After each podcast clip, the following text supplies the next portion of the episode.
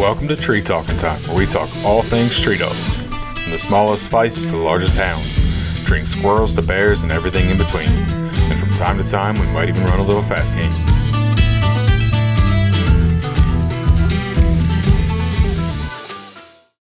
So before we really, I really get into asking you a bunch of questions. Um, my first question is: Would you mind being on a podcast? Uh, you know what? Uh, I don't think so, but uh, I I don't. Uh, well, I'm not sure what I might have to give, but Literally, this is all it is. Like just sitting here talking. yeah, And I'm figure I'm going to ask you a bunch of questions anyway because I'm just genuinely curious about your dogs, how they hunt, and all that jazz. Um, so I just figured sure. if you were cool with it, we'd record it. If it's good, possibly use it. If not, no big deal. Yeah. Well, yeah, that's uh, that's okay. I wouldn't say say any, anything different either way. So. Just tell me a little bit about yourself. How long you been hunting? Well, uh, man, you know, uh, my my dad had hounds, and uh, you know, I was kind of born into that. But uh, you know, uh, I, suppose you know, I hate to even admit this, but you, you know, well, one thing I I uh, I and my brother kind of cut our teeth hunting bear in my dad's bee yards, and uh, uh, you know, when we were in our teens anyway. Okay. So that would make it, you know, at least fifty years ago anyway. Now, are you from Nevada, California, out that way? You, you know, I, yeah, I was born in California, and uh, I I was actually raised uh, in Oregon. Okay. And uh, uh, but uh, anyway, you know, and and I came to Nevada in uh, the early '70s anyway, and and uh, went to work as a sub guide for. Uh, uh, uh, Ray Rawls, who who used to work for the outfit. Uh, they had five full time lion hunters uh, Wow. in in Nevada prior to that, anyway, and uh, and he was one of them, and Wiley Carroll was one of them. Mhm. And uh, anyway, uh, I I was friends with uh, Wiley from my youth as well. So anyway, uh, and I went to work uh, guiding for Ray Rawls, and uh, Hey everyone, just wanted to take a moment to let you know at this point in the recording, I had a technical glitch. It caused me to lose about a minute of what Daryl was saying. We hop back after you just explained transitioning out of guiding attempting to work for the state of California as a lion hunter. Hire some lion hunters in California after the, you know, they put the moratorium on them, and uh, Mm. uh, so Steve Mathis, who really, uh, not, I learned uh, maybe more from him than anybody, but he anyway he he got me a, a position in California uh, trapping and, and uh, uh, for for coyote, coyotes, and uh, he, you know, it was going to work into that, but uh, they they didn't get the funding they were hoping, and you know that that position never uh, turned up. Well, it did, but you know, 20 years after the fact. So Oh, okay. Wow, you've known like all the, the big time, you know, the old school lion hunters that are, you know, well known. Um, you know, I've I have both Steve Mathis's Brave book and then I have uh Wiley Carroll's book, uh I forget what it like American Lion Hunt- Hunting. hunt, hunt, hunt an American lion. Yeah. Yeah. Um, I've started both. I've not finished either. Um, life with Yeah. two little kids right now. Well, yeah, and and uh, they were both great lion hunters and and good men that uh, you know shared their knowledge and uh, and uh, they you know they they spent their whole life. Uh, Wiley particularly, Steve really was an excellent writer and uh, uh, you know he he he he talked a lot about his his dogs and and stuff like that. Wiley, you know, never one thing he never wrote much about his own personal experiences. His his book is made up, uh, you know, and he he was uh, absolute uh, most uh, inquisitive and student of of hunting and trapping and and any anything to do with uh, uh, animal damage control and fur trapping and he he would uh, when he was young he would trap uh, fur and sell the fur uh, you know his income and then then he would just uh, pack his suitcase and a few dogs and he would he would go stay with you know all the foremost lion hunters in the in the west and uh, hunt with them pick their brain do all of that you know and uh, That sounds awesome. I would uh, love to do that.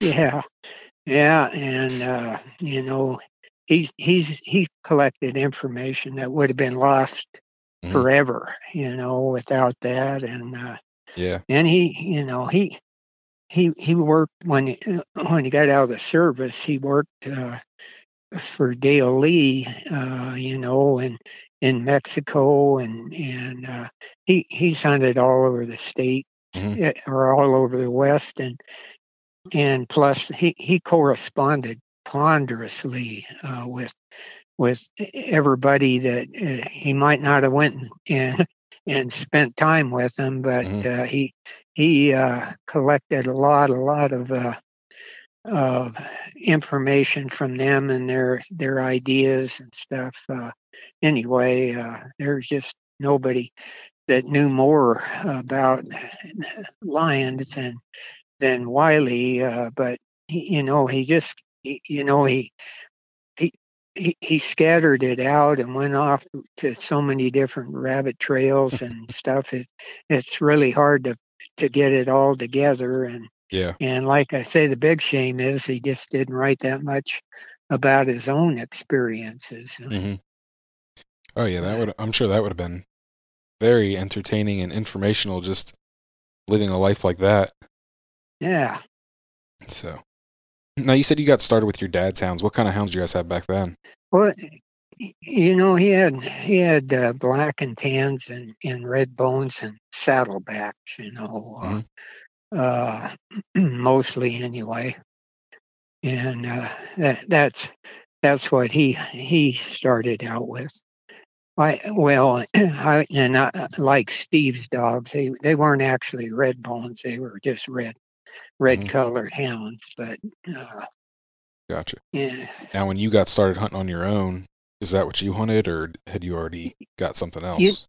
You know, uh, I I kind of started out with that, and then uh, uh, I I drifted into well, just uh, uh, in Oregon, especially on the east side, they they breed uh, the, these uh, great bobcat dogs, and uh, you know they you know they they catch a hundred cats a year. Some of those guys, uh, and uh, Francis Baker and a few of them, and, and uh, they anyway they are are in especially in brush country, but they're just really really uh, good bobcat dogs, and and I I crossed some of them with Steve's dogs, and uh, or some guys crossed them in, and Mhm. and uh, but anyway, and Steve's dogs were were somewhat like that, but but anyhow, uh, you know, I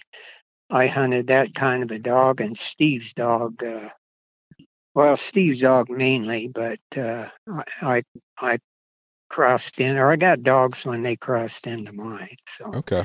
uh, and and I had those dogs uh, up until uh, I came back to Nevada, and uh, you know I had a uh, a dog out of Dale Lee's last dog that uh, Richard Holcomb, uh, Dale's last male dog anyway. They bred it to Richard Holcomb's dog, who were you know, s- Southwest lion dogs, you know, Mhm. going back to, you know, all those guys, uh, particularly in New Mexico.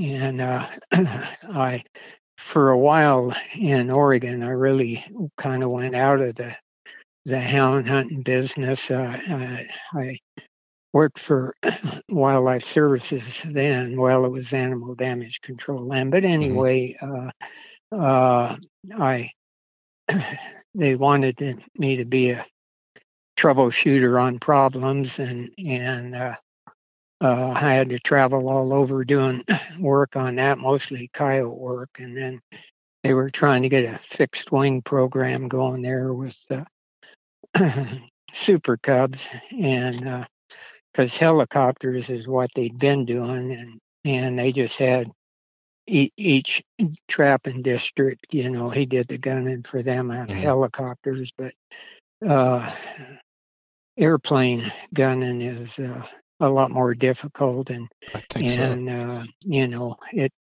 Anyway, uh, so so I I helped them get that program started with, you know, the same pilot, same gunner for everywhere in every case. So Have you uh, basically done ahead. animal damage control like your entire career? Y- yeah, except you know that that period of time uh, uh, that I I guided was Ray Mhm. Rawls. Gotcha. I actually I actually was a logger in Eastern Oregon, uh, and you know just pleasure hunted.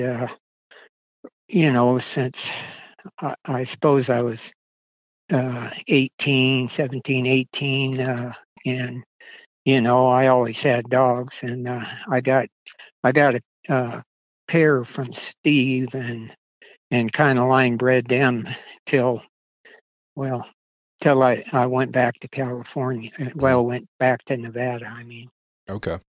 Well, I know the one big reason I contacted you was you've uh had a line of Kemmer Curs for a long time. What made you switch to them? well, you know, uh, I, I guess kind of like everybody. Uh, my very early thoughts was that a, a cur was a mongrel, you know, uh, just another term for them, and a, a mixture of several different breeds. And uh, uh, and close up, I mean, even hounds are, Mhm. you know, have a, a little different lineage. But anyway, they, these dogs have uh, been bred a long time for uh, well, originally i- in in Tennessee and in the southeast, uh, in in a lot of the country, uh, particularly uh, pioneer families and uh, stuff like that in Appalachia, they they uh, you know couldn't afford a, a a pack of hounds, you know, to hunt with, and and uh, you know they had to feed their families and and uh, they they ran their livestock out so they they needed a dog that you know they could do everything with and uh, and uh, include and catch his own feed and and food for them and uh, you know fur and, and food. So uh they you know they the these families in these areas uh, would uh come up with a dog no matter you know whether it was part this and part that but but uh they they would one one neighbor would have a really really good dog and and they'd take their really good dog and they breed them and and people would take pups and whichever one turned out the best and there you know that's that's how they, they just bred them back and forth with uh you know in in those areas and and uh, they they ended up with a dog that uh you know could was was smart and uh, handleable but uh also gamey you know and Mhm. these dogs by and large were more silent than open you know Yep. for for you know fur dogs uh, game dogs anyway and and and so you know this kind of went on uh, you know of course definitely through the depression but then after world war ii people started getting uh, off the farm and jobs, and uh, you know they they had more money and leisure time, but uh, you know, a lot a lot of coon hunters, you know, it was a community thing to get better, uh, together and and uh, uh, hunt together and you know swap dogs back and forth. But but but they were hounds, you know, at that time, and they mm-hmm. had money and and uh, time. So uh, anyway, but the, the guys with curs, they they didn't want them along for one thing. They they were silent and they'd catch whatever before yep.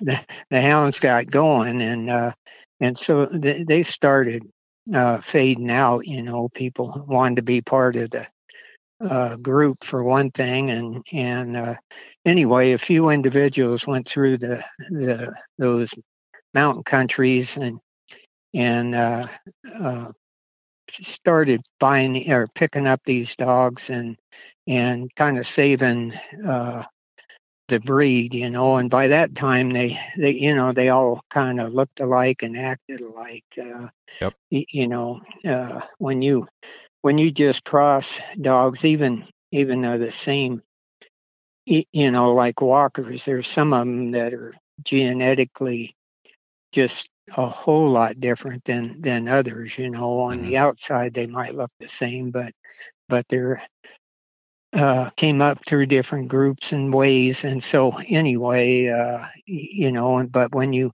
when you cross a hound with a shepherd uh, which most people kind of think that's what a cur is, uh, you know. And, I've seen some hound border collie crosses, and they look very, very similar to a lot of other curs.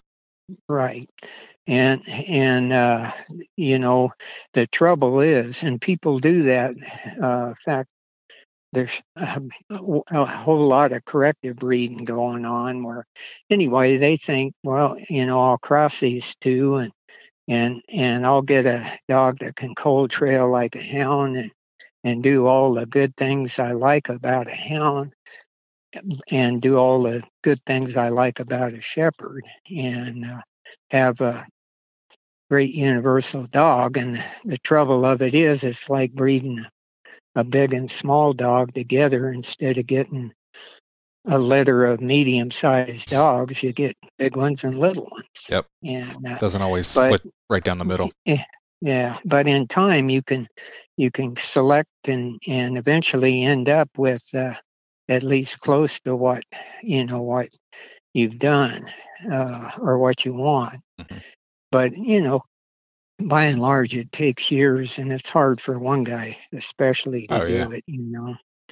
Yeah, so, like you said, it, that guys that came back and they kind of found the original Mountain Cur Breeder Association, they definitely saved the Mountain Curs. Yeah. You know, yeah, they did. Like you said, they would have gone to the wayside just because most people, like you said, moved off farms and they didn't need that all-purpose dog anymore. So. Yeah, they were they were looking for a pleasure dog, uh, and uh, and that and and you know I mean hounds can get the job done. Uh, when it you know when when it comes to catching game it's it's just uh, that wasn't this was the efficient way mm-hmm. and uh, with curs and and and myself too at, at first uh, i i i equated cold trailing with uh, round heads and low slung ears and, and a lot of ear and mm-hmm. uh, uh, in in the Southwest uh, from you know forever. Uh, the the the lion dogs that you know they were kind of like the curs in a way, but those dogs uh, uh, were uh, uh, the, these guys bred them together and and they produced what you, would call a Southwest lion dog, and they yeah. they were really good at that, and they were really cold nosed. Uh, uh, but anyway, getting back the ears and the head, uh, you know, I I I don't believe now that uh, yeah, it has anything to do with the outward characteristics. In fact, I think all dogs have the ability to scent the same, and uh, but it, it's not in their nose, and uh, it's in their brain.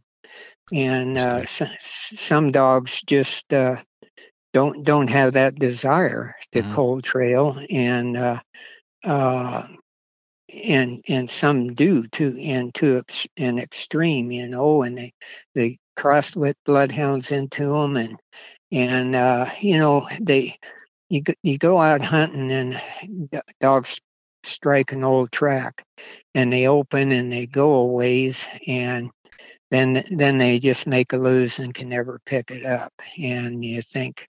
Oh man, if they were just a little colder nosed, I might have caught that or you know in the in the same regard sometimes they they do you know uh, a dog will open on a on an old track and kind of work and get it going a little bit and then other dogs join him and you end up catching you think well you know the that one's the one that to have but it, you know i just found that uh uh if if you overbreed for just the, the desire to open on an old track, you end up with dogs that, uh, well, here, here's where that might offend people, but a, a dog that would rather trail than tree Mhm. or catch something, and uh, you know they're they're they're really really bad. They they they don't care whether they trail forwards or backwards, and uh,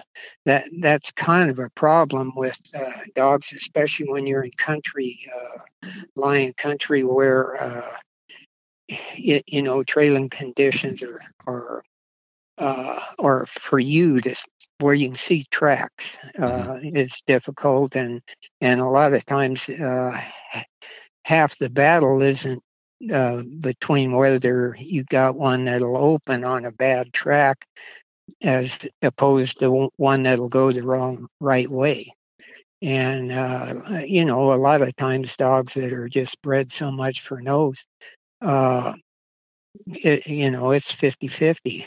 Uh, and and and they don't care that much uh, which way they go, and and they they get to a point where you know they'd rather trail than tree, you know, and they'll trail tree a lion and then turn around and trail it back, Now, and uh, were you having and a lot of problems with that? when you know what? Uh, yeah, you know what? I, I I didn't so much because uh, Steve's dogs, uh, they're they're a lot more cur-like than hounds, and uh, they're high-eared. They look look the same, but uh, and they're they're the ones that kind of convince me that that it isn't uh, those bloodhound characteristics in the Okay. dog that that uh, make them good cold trailers and and his were smart and and extremely gamey and uh, uh, he kind of shifted me a, a little bit towards that kind of a dog you know and uh, uh, so anyway that's getting to be a long story but I That's all right. I uh, I I had heard about these curs, uh, you know, through Full Cry and, Mhm. and over the years, you know, and there there was even one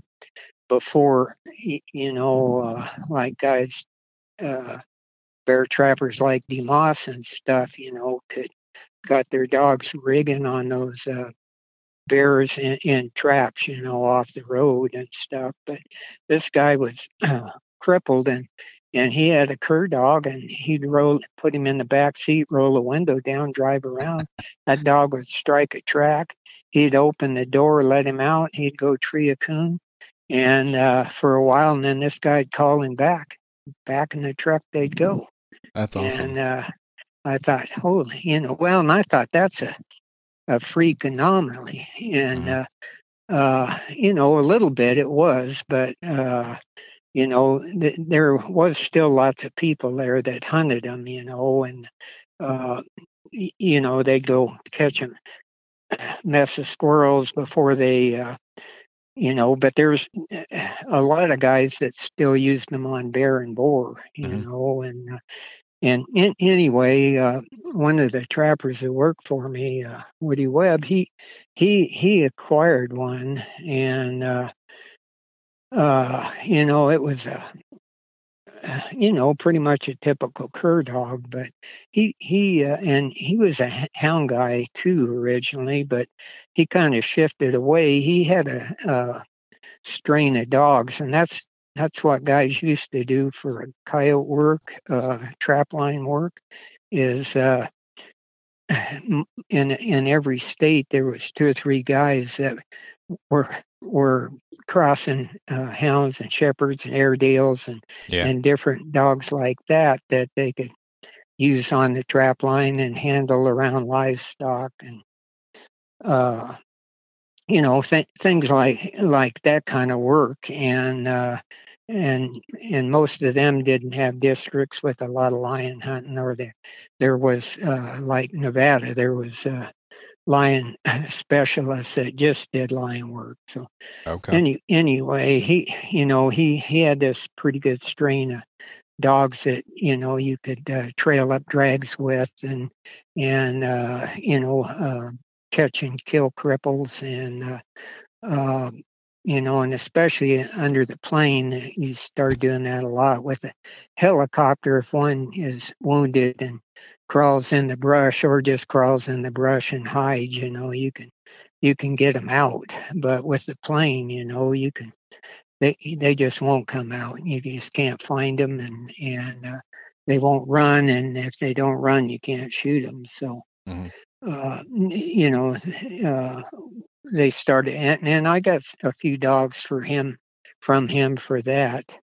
Uh, but anyway and and that's about all i did with him was work him under the plane but Gotcha. anyhow, he uh, he had one, and, and I really liked it. And then I came to Nevada, and uh, I I did get that dog from from uh, Rich Holcomb, and uh, uh, and and I used him, uh, you know, on a few lion complaints, but uh, you know, he, he he wasn't definitely wasn't a multi-purpose dog, and and uh, you know, hounds, you, you majority you can't work on coyotes, and particularly here where there's uh, a thousand to one, you know, uh, you you know, and and it's hard to break them off of coyotes uh, if in in the first place, and it's hard to really catch them.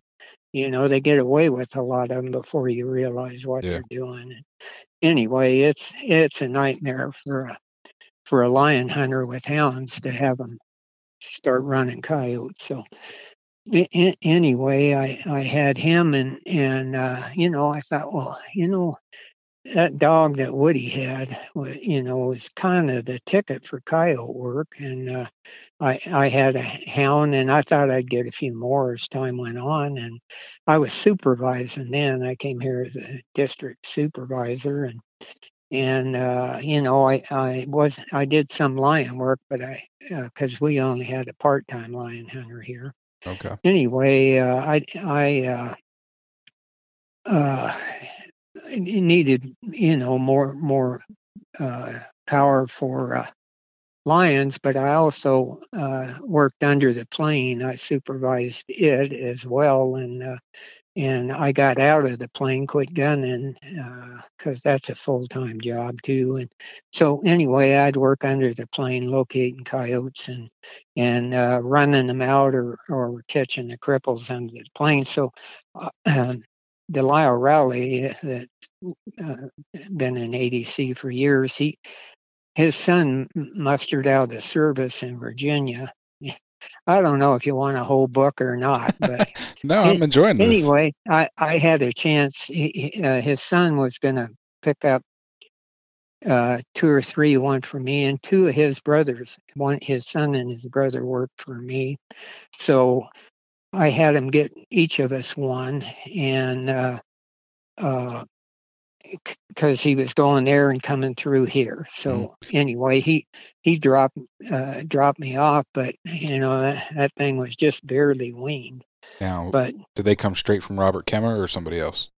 you know what? This came from a, a guy in Virginia, actuality, and and uh, the mail wasn't. Uh, uh, it it was Robert. Well, it was more old stock. Uh, well, Roberts were too, but a different Yeah. line. And Okay. but the mother the mother was uh, one of Robert's uh, Blondie dogs, and Okay. uh, uh, I I got this dog, and and uh, you know when he got big enough, I I uh, you know started hunting him, and uh, uh, and and I would take him, and when we'd go with Richard Holcomb, and I mean I worked him on coyotes. I used him to decoy, bring coyotes back, Mhm. and and for uh, for stopping damage with coyotes, it, it's always those dominant pairs that are that are killing the sheep. And uh, you know, you can trap a lot of coyotes, and and they're also the hardest to trap. And uh, and being they're older, there are a lot of them are call wise and all of that. So anyway. They're they're getting harder and harder with traditional tools, but if you go around a band of sheep, uh, well, that's another thing. These are all these sheep here never are on a home ranch. Uh, Yeah. uh, they might might go to one to to ship, but uh, they shear them on the range and all of that. And anyhow, uh, they're moving all the time, and and it's a uh, trapping is difficult, but and you can catch a lot, but if you don't get that pair, you, you know, you, you don't stop the killing. And and so you can go around a band of sheep that's having damage and howl. And a coyote, if they challenge bark you and back at you, uh, you know, 99% of the time, that's your problem right there. And Okay. and uh, uh, uh, so uh, they they don't they don't tolerate uh, another coyote or uh, any canine in in their territory, and uh, that's that's why that's one reason you know they're the ones.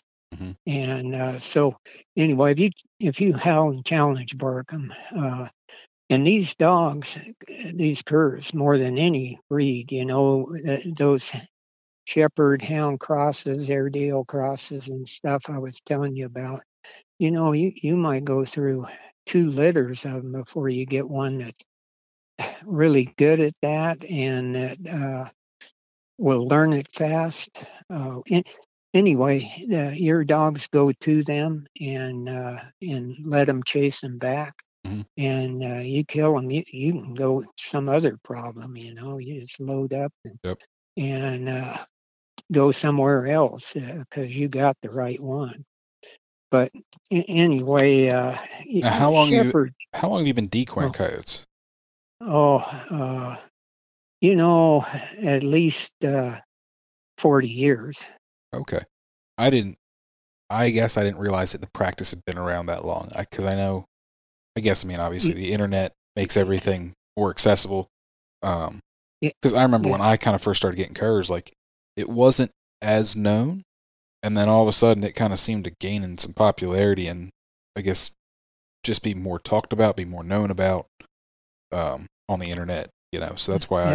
Yeah. And then that's been It- 15, 20 years ago, but yeah, video cameras and Yeah. uh, it yeah and it, it got popular back then you know and and uh, you know some some guys that worked for adc you know would uh, teach uh, trapping and this as part of a you know uh, uh, kind of a mini school for for people that wanted to get into this business and and they they've been doing it in, in this agency, particularly in, in Utah, and that's where the Rowleys were from. And and and Steve got me my first job with the outfit, but it was uh, Delisle Rowley was my supervisor, and uh, you know who's well even older than me by by far. But anyway, hi and his dad did it, and uh, th- there was a guy named Milt McCleary in in Utah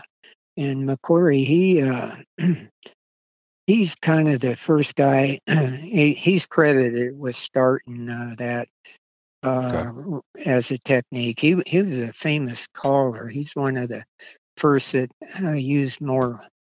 You you know he used calls instead of traps, Mhm. and uh, he he you know he he took big numbers with a call, but that that was you know in the in the late 40s and and uh, even a little before that, and and uh, uh, you know before it got popular and everybody started calling uh, coyotes. You know mm-hmm. now.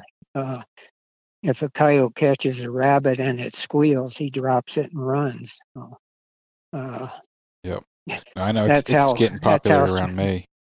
Yeah, yeah, smart they are. But in, anyway, uh, I, I, didn't uh, uh, invent it, and uh, Delisle, uh, kind of his family, and that McCleary, and a lot of those guys in Utah, Todd did it. But the first time I, I actually saw it was in Oregon when I when I first started with the outfit. A guy named Mark Cooper uh, was a trapper in Klamath County, and uh, you know he was a really good dog man, and uh, you know a hound hunter, and uh, you know he spent his whole life uh, uh, with dogs. He was from North Carolina, I think, but he'd been in the West most all of his adult life, and and worked for our outfit, and and uh, he he's the one especially that uh, got me to realize uh, that you could stop killing uh, with that method.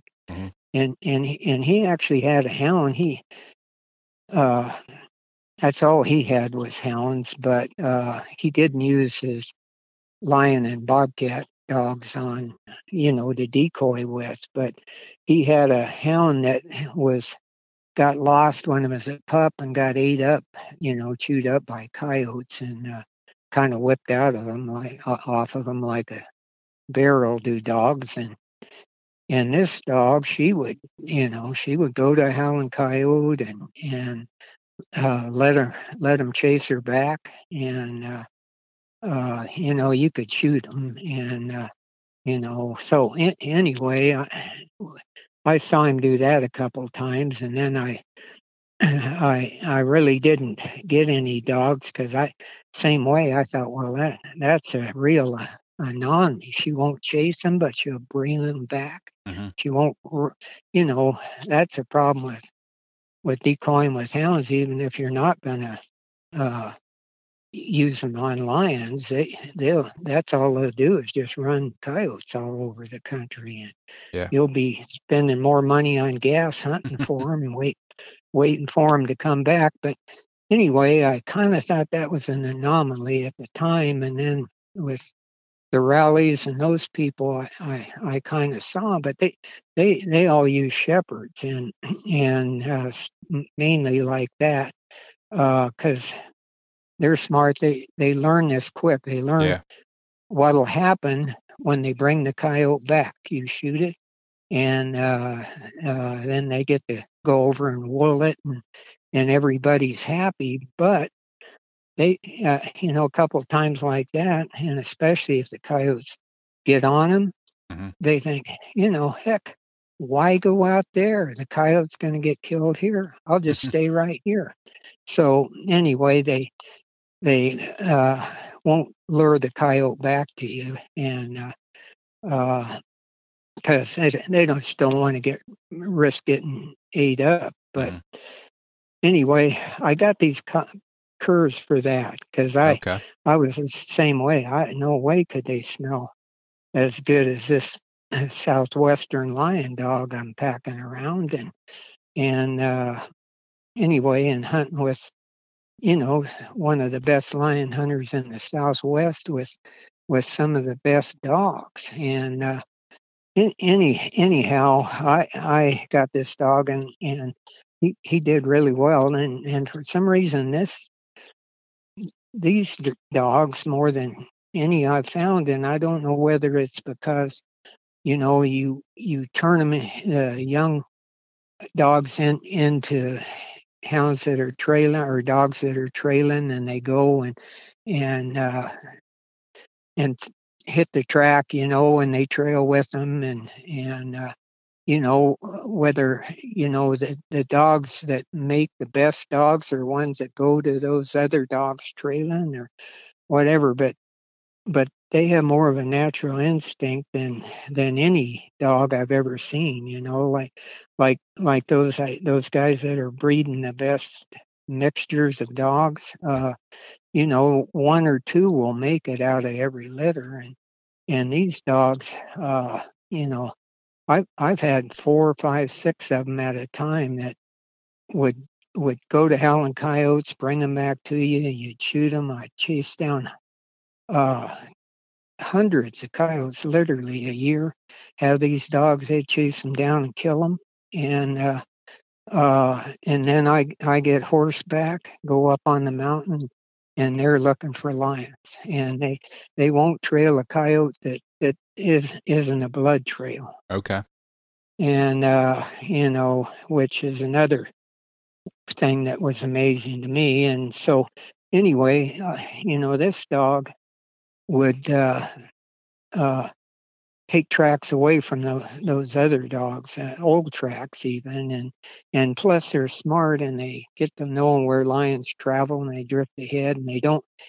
You know, lions are getting spoiled here because we we have snow all winter and, okay. and snow hunters and and most of them are miners with a lot of money that they don't kill them, which is fine, you Mm-hmm. know, uh, but they tree them, shake them out, or just tree them and, and let them go, and they get real dog soured. And then when you got to come in the middle of August and try and catch them, you just can't do it with a dog uh, very easily. That that'll go back and forth on the track and go and make a lose, come back to where he lost it, and, and a lot of times and and and they get up and start trotting away when they hear hear a dog anywhere and and by the time they get up to the jump you know the lion's through big ledges and gone and uh, so it, anyway it's getting tougher to catch these kinds of lions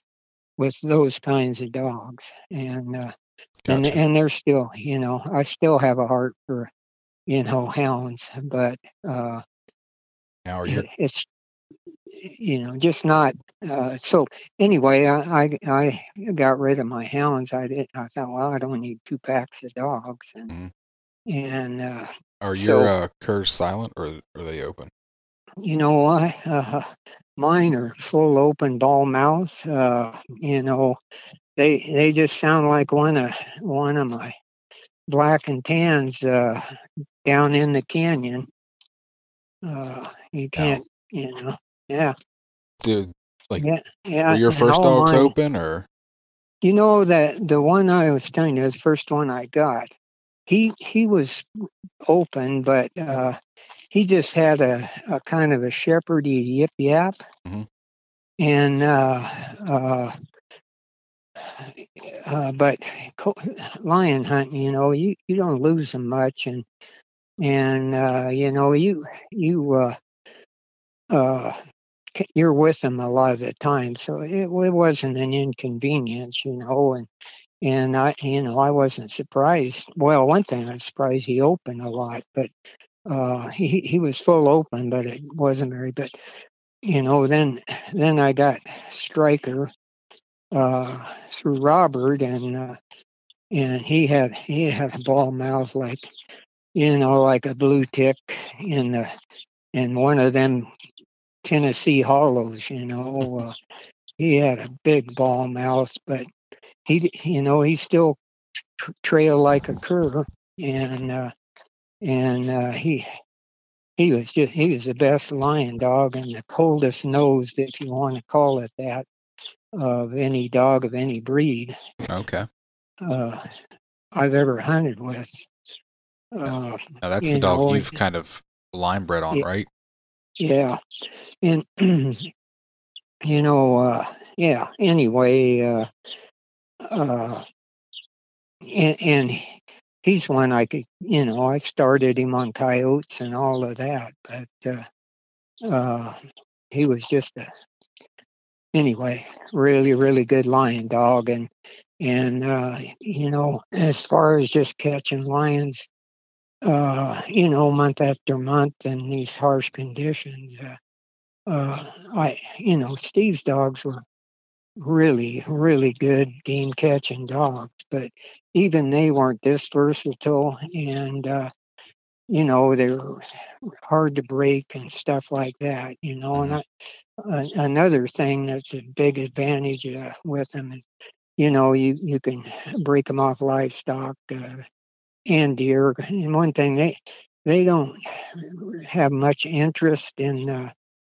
catching stuff if it won't fight back or tree, you know. Uh, so they, they deer break fairly easy. They're not they're not you know what you'd hope uh, uh, as far as it goes. Uh, you know, one that's easy to break. They're they're they're hard to break, but they don't take some of the uh, correction that a that a hound will. They'll Yeah. Uh, they they just don't like that. But well, a- actually, I didn't know you had cur dogs, so none of this is news to you. But No, I mean, but that's Mm. why, like I said, I come in looking for some big game curs, and there's not a lot out this way. So that's why I remember prior to Facebook, you know, your name kind of popped up a couple times on the old forums as far as one of the few people that had big game curs, and so that's why I was came to you because said most curs this way are squirrel dogs nowadays and getting smaller. yeah, well, you know, and and uh, that's the thing. Uh, you know, squirrel hunting's getting more popular Mhm. in the east, you know, than uh, than even coon hunting is, and and people, you know, people are buying up those uh, farms and subdividing them, and Mm-hmm. they don't want a, a dog trailing across their property, you know, and and so even guys that do like the coon hunt still, uh, you know, they they don't they don't want a dog cold trailing across the highway or uh, Yep. two or three different plots of ground, you know. No, that- so That's exactly why I got into cur dogs because I live in a, an area that's very subdivided. Um, most of the properties aren't very big, so I hunt dogs that are hunt, you know, relatively close, and if they do get out of pocket, they all handle, so I can get them Yeah. back pretty quickly and easily. Um, that's pretty much why I went started hunting cur dogs, and uh, and that's one of the big reasons I like them. But now that I'm doing a little bit of bear hunting, I looking for something I can Yeah. do can do both. yeah, like you said, Yeah. that versatility. yeah, and they they are aggressive on bear. I I really don't hunt them. All I do is lion hunt, and uh, now you know I'm retired, but uh, all I really like to do is is dry ground lion hunt. And, Okay. Uh, uh, you know, any anyway, uh, that's that's my passion in life and uh, this late date Mm. in my life. But anyhow, uh, they just, you know, I've just had good luck with them. That's all I can say. And uh, uh, you know, that's kind of and, and I I never really. The only time I I bred them was uh, when when I needed a you know a young dog or replacement to tracks and and I sold them to most guys in the outfit and and uh, they just used them and when they they were old they'd come and and get another one for me or Yeah. or try to anyway and so I didn't I didn't breed a lot of them but one of the few smart things I did in my life was uh, have uh, striker semen drawn Okay. and uh you know he's been dead for 20 years but i got a litter of pups out of him right now Awesome. yeah Now, what's it going to take for me to buy one of those? you know what you know what this that, that uh with this litter uh I, i've actually only went back to him twice because i had his sons and Okay, yeah. and uh, they, they were good lion dogs and uh, his daughters and and uh, and uh, but about 10 years ago I I I bred to him and uh, I got uh, uh, five pups all females for some reason and uh, uh, three of them got laid on and Oh. died the first night and uh, so anyway I just had two and and then I've I've used them on and off and uh, Mm. then then uh, you know about this time last year uh, well, one thing, his semen was in Oklahoma City uh, at once once frozen, and it was really difficult with the progeny tests and all yep. of that. And, and I was working uh, and trying to get him there quick enough. And uh, so, anyway, uh, I got a hold of a place in, in Las Vegas, which is, you know, still, uh, you know, seven, eight hours away, but mm. They, I have a house down there and uh, it's supposed to be my winter home, you know, so uh, I can, I can lion hunt uh, on bare ground, but well, anyway, I'm a wrestling coach, and uh, okay, uh, you know that that's in the winter when I'm supposed to be down there, and I can't seem to wean myself away from that. But I think I, I, will in the next year or two. But it, anyhow, that's kind of a sideline. But in, anyway, I've got it down there, and I can go down there and stay at, yeah. at that house through a whole heat cycle if I need to. And yep. and and uh, so it's handy now. And uh, definitely. I think for long I'll do it again. But anyway, this time the female, you know, I did that. I let him. I kept thinking, well, next season I'll take him down or take him to Oklahoma City, and uh, I I did that for three years or so. Anyway, the female was, was getting pretty old, and uh, and so uh, anyway, I, I waited too late probably to breed her, but uh, uh, she only had three pups, okay. but they all sur- all survived. And I thought, you, you know, she didn't look very much bred anyway, and and part part of it, I, I, do this every time. I'll I'll look at them and say, man, she looks like she's getting a little big down here and a line across her belly, and yeah, she looked. and then. Uh, I just go weeks and weeks and no change. And I thought, oh hell, there, she's probably not bred. She didn't look bred. And then in in two two weeks or uh, whatever, uh, twenty days, they they go from that to being big, you know. Yep. And I thought, and but she never really got all that big. But in, anyhow, so uh, I she had one, and uh, it was a female, a big, nice one too. And uh, uh, I thought, oh man, well, no matter what, you know, I, I, I, I got something to breed to, and yeah. then uh, uh, she had another female, and I thought, oh boy, that's really what I really, really had to have was two in case something happened to one. Mm-hmm. And uh, so, anyway, I went to bed, and when I got up, she had another male down there. Nice. And I thought, you know, and I, I really wanted a male, and mm-hmm.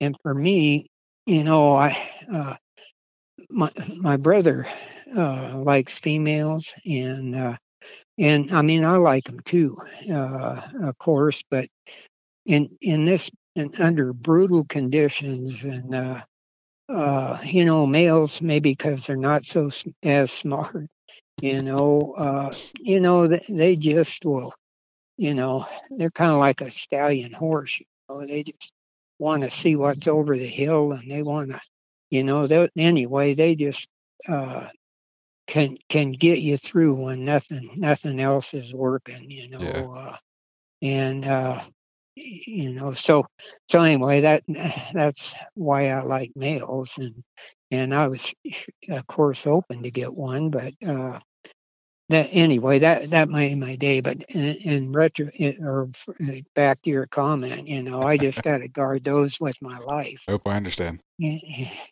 know if i'd had a five or six and you know there's lots of people mad at me over that. I wouldn't say mad at me but a yeah. few, but I, I just, you know, my my brother though he, you know, he, well, it's really my nephew Garrett, and and he borrowed the, those two females that uh, out of Striker, and and he he bred, raised and sold a, a, a lot of pups out of them too, and uh, anyway, uh, bef- before I got them back, mm-hmm. and uh, they, are the parents of these pups. You okay. Know, uh, that striker too. You know, he's he's uh, my dog. And anyway, I I I uh, uh, I bred his sister, and she's a really good lion dog. Nice. In, in anyhow, uh, uh, Should put me on the list for he- the next one then.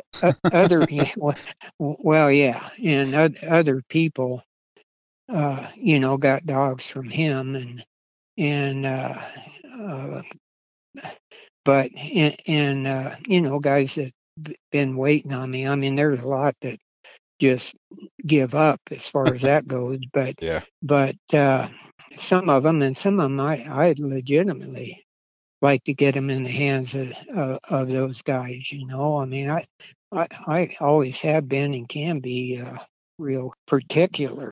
Anyway, you know, Garrett, he does raise and sell some of them, but Okay. that that's where like uh, the guy in Florida and and uh, uh, some of those hog hunters there. Okay. Yeah. Uh, Now, are all your dogs yellow, or do you have any black or brindle? I uh, uh, you know, Striker was yellow, and if you breed two yellows together, uh, you'll only get yellow ones. But uh, they they all have the brindle gene, and uh, I've always had that. The first one was that uh, the dog I, you know, got. My first one was he was brindle. Okay. Uh, and but I, I really didn't breed him that much because he was he was a good dog, but uh, uh, he he had some faults, you know. He was uh, uh, anyway. It, it just things like you know you could go on a tough, really tough, tough hunt and come back in dragging tired, you know, uh, caught a lion or didn't, and once you got within half a mile of the truck, he, you had to watch him like a hawk because he knew we were going back and he'd take off and and uh, You didn't like to quit.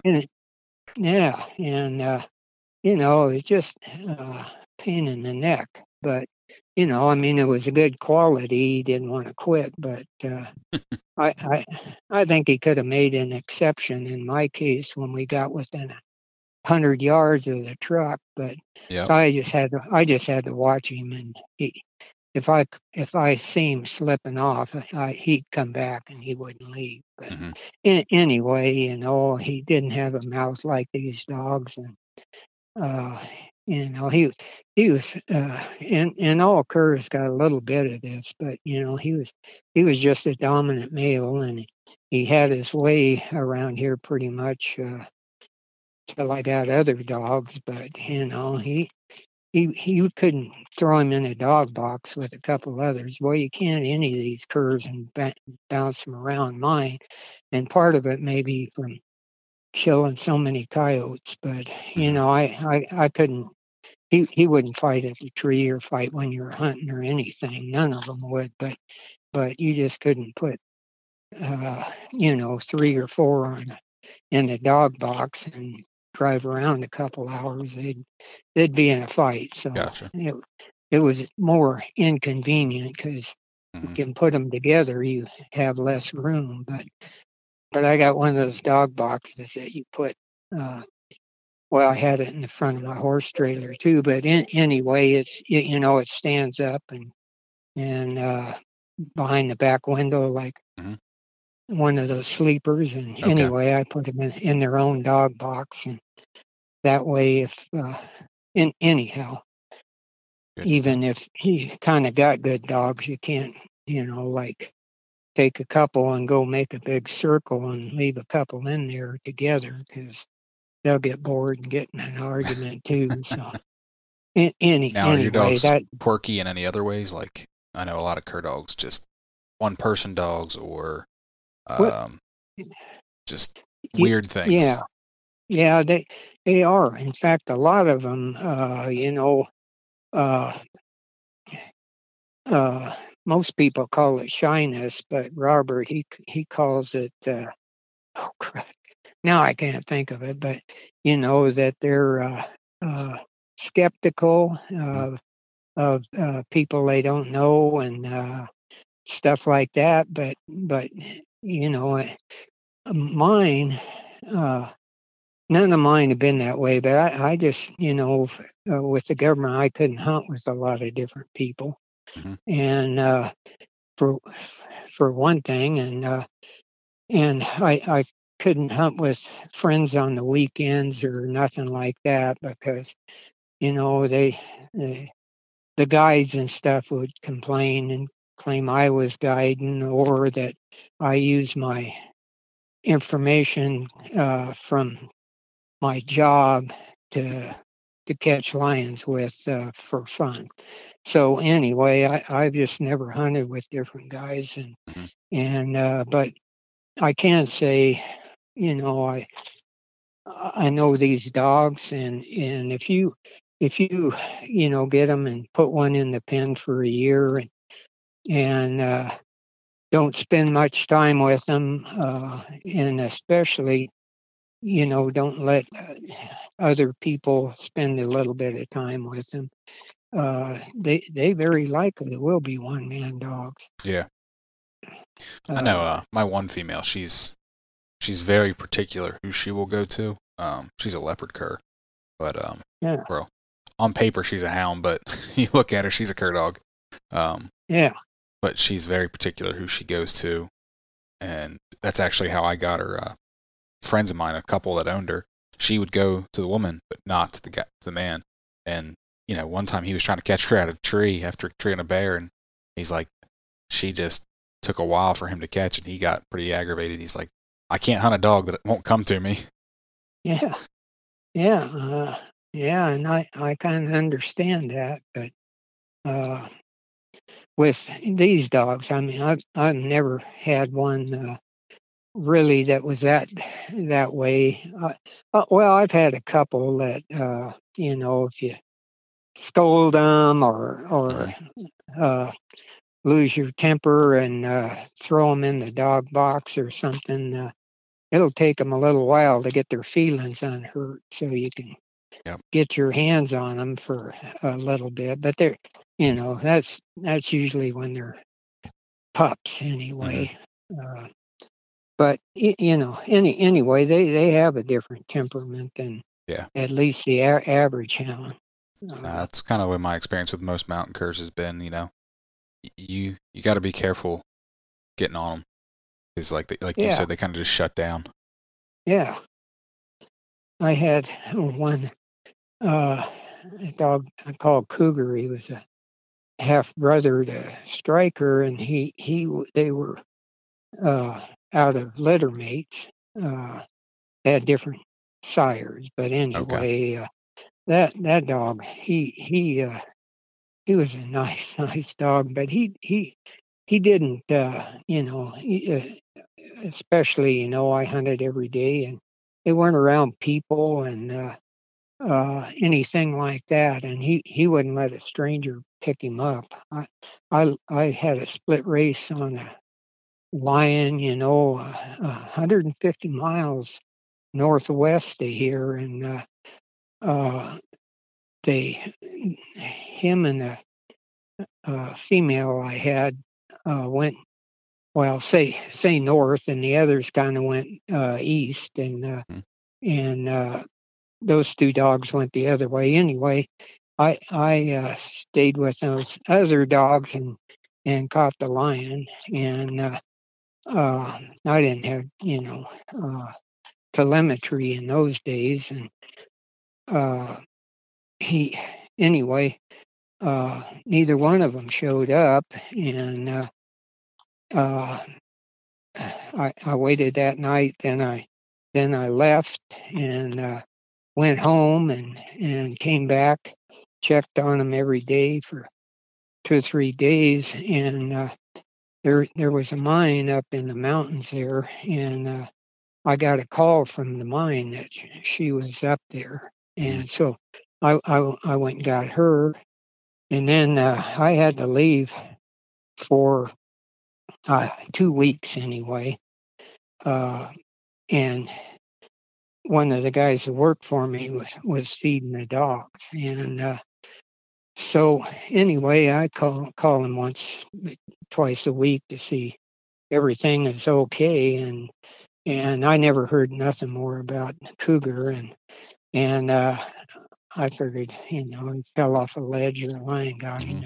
In, anyway, uh, uh, he's feeding my dogs here, and he said, "Well, say, the other day there's a uh, one of your dogs loose, and uh, I, there wasn't any pens open, and I don't remember feeding him, you know, but I opened the pen and he went right in, so I'm feeding this dog.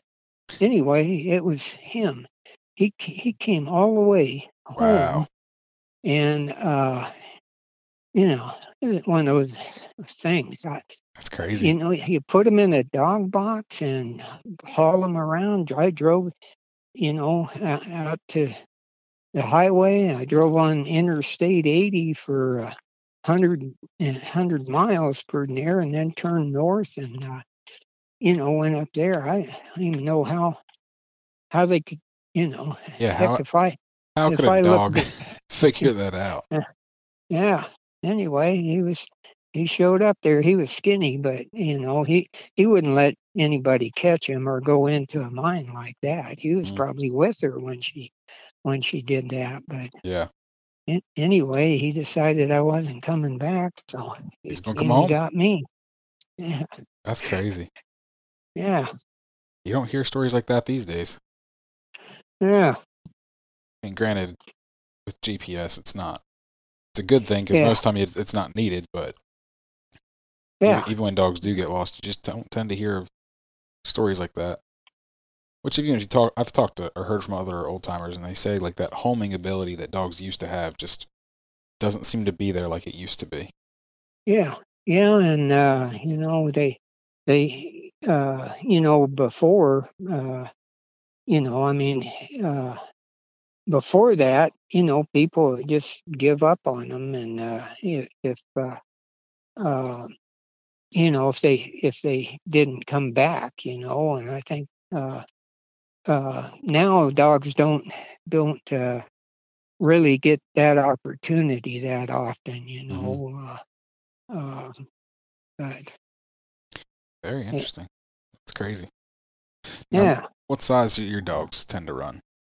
well, mine are, are are fairly big, you know, and uh, and Striker was big, and uh, all his well, all those dogs were were big, you know, and and I'd say uh, 50, 60 pounds. Uh, he he was uh, really kind of big and had a big, huge chest on him, and and he, he didn't appear to be very leggy because you know he was big all the way around, sort of, but uh, you know he he weighed quite a bit, and uh, and he wasn't a super fast dog, but uh, you know he always got through, and uh, when the worse it got, the more ahead he got, but uh, and and don't get me wrong, I've had a lot of good dogs like him, never quite him, you know, and Yeah. and I I I wouldn't expect to ever have one like him again.